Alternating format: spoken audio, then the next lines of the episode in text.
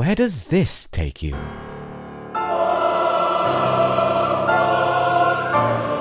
X Factor judges emerging from dry ice?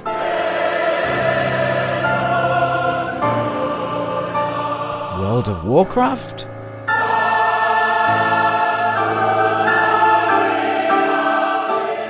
Or a buff surfer barreling down a wave?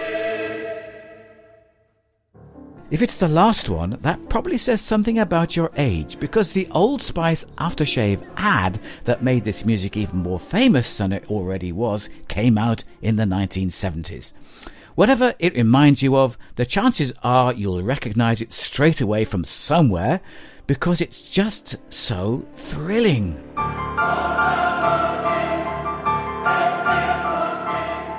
This is O Fortuna, the most famous part of Carmina Burana by the 20th century German composer Carl Orff. It's one of the most performed choral works of the 20th and 21st centuries, probably the most. Why is it so popular? What makes it unusual? And why do some people have some very negative feelings towards it? This two and a half minute section of a two hour piece gets used all over the place in movies, TV shows, ads, talent competitions, computer games. What is it about this piece that gives it so much impact? Just hearing that sound coming out from behind you, it's a guttural thing. It's something that you don't just hear, it's something that you feel. And it's so short, and it's just like this fast, furious vocal ride. That's Anne Marie Minhall, the presenter of Classic FM's Afternoon Request show, and Linton Stephens, the host of Radio 3's Classical Fix, that gives music loving guests a taste of classical music. So, let's start with the elephant in the room. you might be able to hum the tune, but can you sing along with the words? Unless you have done some quick Googling, I suspect the answer is no. So before we start working out what gives the music its impact, let's get a handle on what on earth it is they're singing about. To help us with that, I'm joined once again by Eloise Poulton, our fact finder from episode 1. Hello, Eloise. Hello, David. So, this piece has extremely loud bits and very soft bits, and we do our best to spit out the words, but they're not easy to understand. What is the choir singing about here? You're right, it's not easy. In fact, there are loads of YouTube videos with misheard lyrics for O Fortuna that involve cheese, peas, and octopuses in boots. I'll leave everyone to find those. Let's focus on the actual words. Choral music often uses Latin, as we saw in the Dies Irae from the Verdi Requiem in our second episode. And this is Latin, but not the usual kind of religious text that gets set to music. Carmina means songs, and Burana is the Latinized form of Beuern, the name of a Benedictine monastery, Benediktbeuern, in Bavaria. So the name of the work literally means Songs of Beuern. This refers to a collection of 13th century songs, over a thousand of them in fact, discovered at this monastery in 1803. They were written in a mix of Latin, German, and Old French by the Goliards, a band of poet musicians. They're quite earthy and funny and celebrate the joys of nature, drinking, and love, or more often, lust. The collection was published in German in 1847, but Carl Orff didn't discover it till 1934. He decided to set 24 of them to music. Carmina Burana is divided into three sections Springtime, In the Tavern, and The Court of Love. And the work begins and ends with a plea to fortune, O Fortuna, the two and a half minute piece that has become so famous. Okay, so this is definitely not a religious piece. It uses several languages, and this part, the O Fortuna, is in Latin. Can you tell us what the words mean? Yes, the words complain to fate or fortune. O Fortuna, O fate, velut luna, you are like the moon. Statu variabilis, you are changeable. And then the quiet part, semper crescis, always waxing, aut decrescis, and always waning, vita detestabilis, hateful life, nunc obdurat et tunc curat, first you oppress us and then you soothe, ludo mentis aciem, playing with the clarity of our minds, basically doing our heads in. So it's a moan, really? Which might explain why, even though that opening is very stirring, the whole piece has quite a dark, ominous feel. It's written in D minor, the key Mozart based his Requiem on. A minor key always makes music sound more pessimistic than a major one. And then those huge chords at the beginning, well, there's something about the way they're constructed that makes them so dramatic and a bit unsettling. Let's listen to them a bit more closely, and as always, I've asked the Bach Choir and our esteemed accompanist Phil Scriven to help me illustrate what I mean. Okay, so we're going to go from the beginning. Remember, this begins in this outrageous way. You get one D, then that added ninth. What is a ninth? Well, you get eight notes in a scale. That's a minor scale, so a little dark. Then you add a ninth. The base of this movement is basically a D, but the very first few bars, uh, we're just slightly away from the bass. So here it is. Let's all sing this first two bars.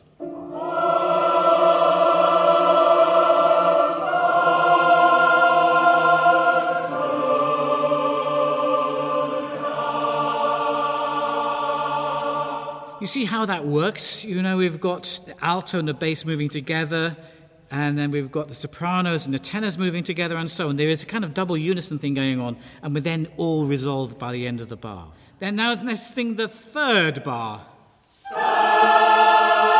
It's not just the notes in the chords that get us, it's the way the chords progress, move from one group of notes to the next, and with a descending bass at the same time.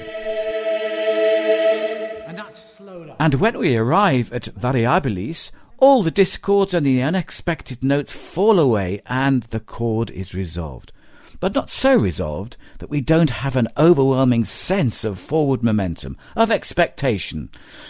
The power of the piece has been spotted by movie makers, TV producers, computer game developers, and advertisers. It has huge appeal, even for people who wouldn't say they are classical music lovers. Linton Stephens is a professional bassoonist who plays with some of the country's most prestigious orchestras, a broadcaster, a teacher, and someone who is passionate about introducing new audiences to classical music. He presents the Radio 3 show Classical Fix, where he invites music loving guests to sample a playlist of classical music he has chosen especially for them. What gives O Fortuna its appeal? A huge amount is to do with its use in popular media. I mean, there's nothing more raw or primal than the sound of the voice, I think. And if you're lucky enough to sing in a choir, it's something you understand yeah. when you perform that feeling of your voice coalescing with other people's voices and making harmony. And so when we hear it recorded, we hear it back in media, I think that initially does something to us. Yeah. And this, it starts out so dramatically and and it's often used to accompany something dramatic or something you know impending whether that be danger or glory or something you know. Mm. we hear those opening chords from the choir and we know there's something big something momentous is about to happen. But it's not just singing is it? It's the voice at its extreme. What goes on in the music that makes people think oh what's this this piece again I'm in a very fortunate position in that I get to view music from a very 360 point of view, in that I get to play it, I get to listen to it, and I get to talk about it as well. It's interesting for me because all of those hats that I wear help to shape my opinion of this piece. I remember playing this piece for the first time. It's funny being in that sound world. There's nothing like it. It's one thing to be sat in an orchestra making this big sound. It's another thing to have the choir stood behind you, especially as a bassoonist. Very often we have the choir stood behind us and having to tell them to lift up their sheets so they don't spit on the back of our heads. just hearing that sound coming out from behind you. It's a guttural thing. It's something that you don't just hear, it's something that you feel. And once you've experienced it in that way, that then informs how you experience it in any other way, whether it's talking about it, whether it's listening to it, it's such a good piece for what it does, which is portraying that drama.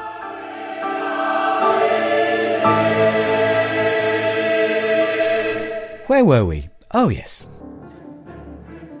After the huge, rich, lush chords of the opening, Orff suddenly cranks the volume right down for the next section.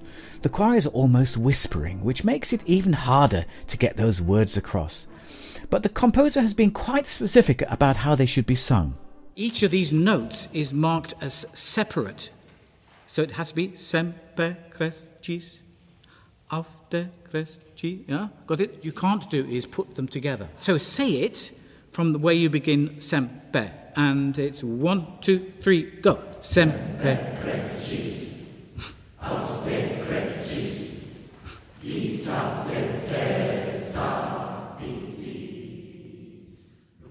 what we have to do is remember as soon as you attach sound to that, the sounds need to be super short and soft. So let's try a little bit now with the sound from the same place.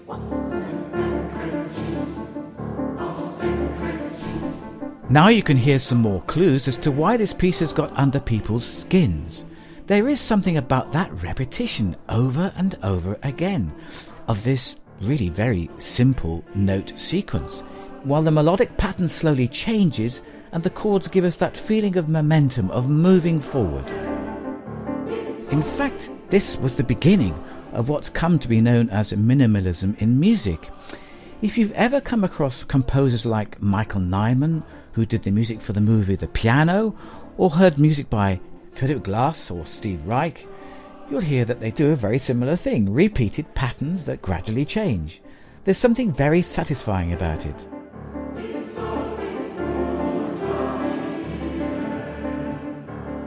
Carmina Burana was first performed in 1937 and mostly people loved it. In fact, Orff was so excited by how well it went down, he told his publishers to destroy everything he'd written up to that point. His works began here, but not everyone was impressed. People dismissed the writing as boring and lacking in subtlety, and there were some particularly vocal critics from rather difficult quarters. Eloise. So, yes, Carl Orff was obviously at the height of his career in Germany just as Hitler and his Nazi party were on the rise. Orff was quite left wing in his beliefs and in the past had been attacked by the fascist government as a cultural Bolshevist. When Carmina Burana was first performed, the influential Nazi musicologist Hans Gehrig said the work suffered from a mistaken return to primitive elements of instrumentalism and a foreign emphasis on rhythmic formulae. However, the Nazi regime gradually changed their opinion and grew to love it. In fact, one critic compared its rhythms to the stamping columns of the Third Reich. When Carmina Burana was performed at the La Scala Opera House in 1942, it was to celebrate Hitler's regime, which wasn't a good look for Carl Orff. There were questions asked about him after the war. The Americans evaluated artists who had remained active under the Nazis. Was rated C acceptable. Basically, someone who had kept operating but wasn't necessarily sympathetic to the cause.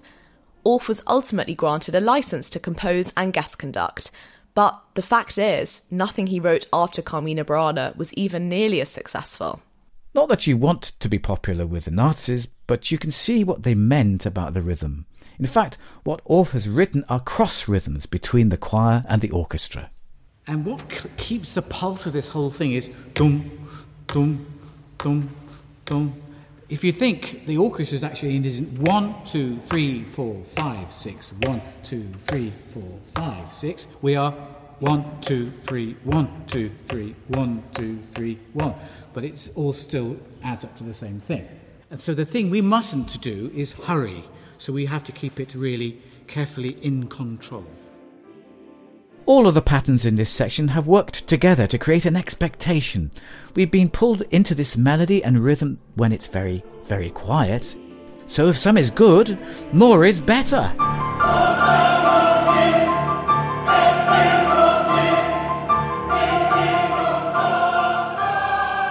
The pattern is the same, but now, instead of having to lean forward to try and work out what we're listening to, we're treated to a wall of sound. Whatever the reason for its appeal, O Fortuna is a piece that people love. Anne Marie Minhall presents Classic FM's afternoon request show. How often does the piece get asked for? Carmina Burana is a hugely popular work on Classic FM as a whole, particularly on requests. And I love the fact that we go from that amazing, iconic opening to In trutina in balance. So depending on how the listener is feeling that day, it might be something to motivate. It might be something just to mark a personal day, a, a big journey, something big coming up, something epic.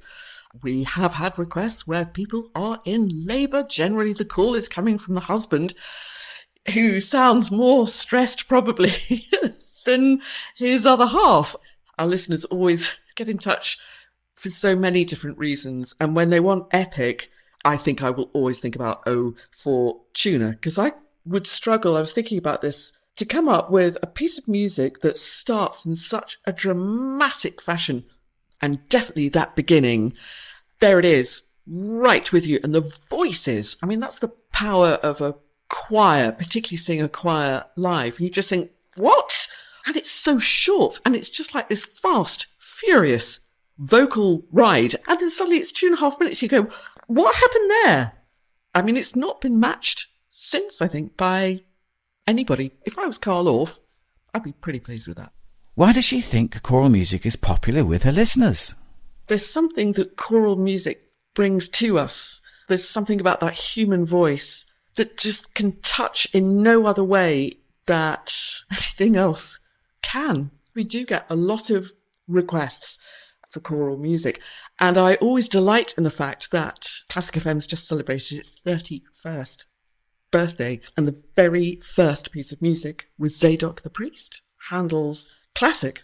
I mean, it doesn't matter whether it's a joyful Brindisi, the drinking song, or whether it's Andrea Bocelli singing Time to Say Goodbye, or whether it's Zadok, whatever it is. And if it captures you at a certain time, a certain day, a certain moment in your life, I mean, that's extraordinary, isn't it? Excellent. So if we just now. And then when we get to page seven, Sors salutis, this is not staccato. The whole choir sound is now broadening out and getting louder. And in forte, but not fortissimo. Save that for. And as we get towards the end of this movement, all the restraint and precision of the middle section of the work is completely abandoned. And the final words get equally dramatic. So at this hour, without delay, pluck the vibrating strings, since fate strikes down the strong. Everyone weep with me. One critic wrote that the text highlights how few people in those medieval days had real control over their own destiny. But still, the poem rings with a passion for life and the need for enjoying the good things, while fate allows. And the choir has one long final cry while the orchestra, or in this case, fingers of Phil, goes a little crazy underneath.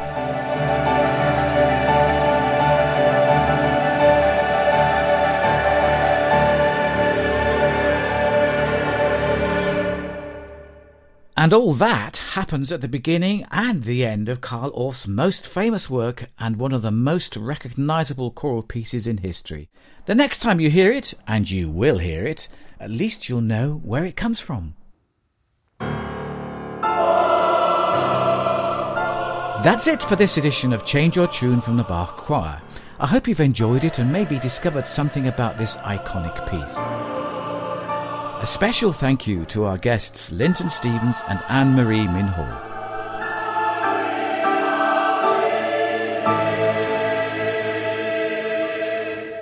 To hear more of the stories behind some of the world's most famous choral pieces and the full interviews with some of our stellar guests, search for Change Your Tune wherever you get your podcasts.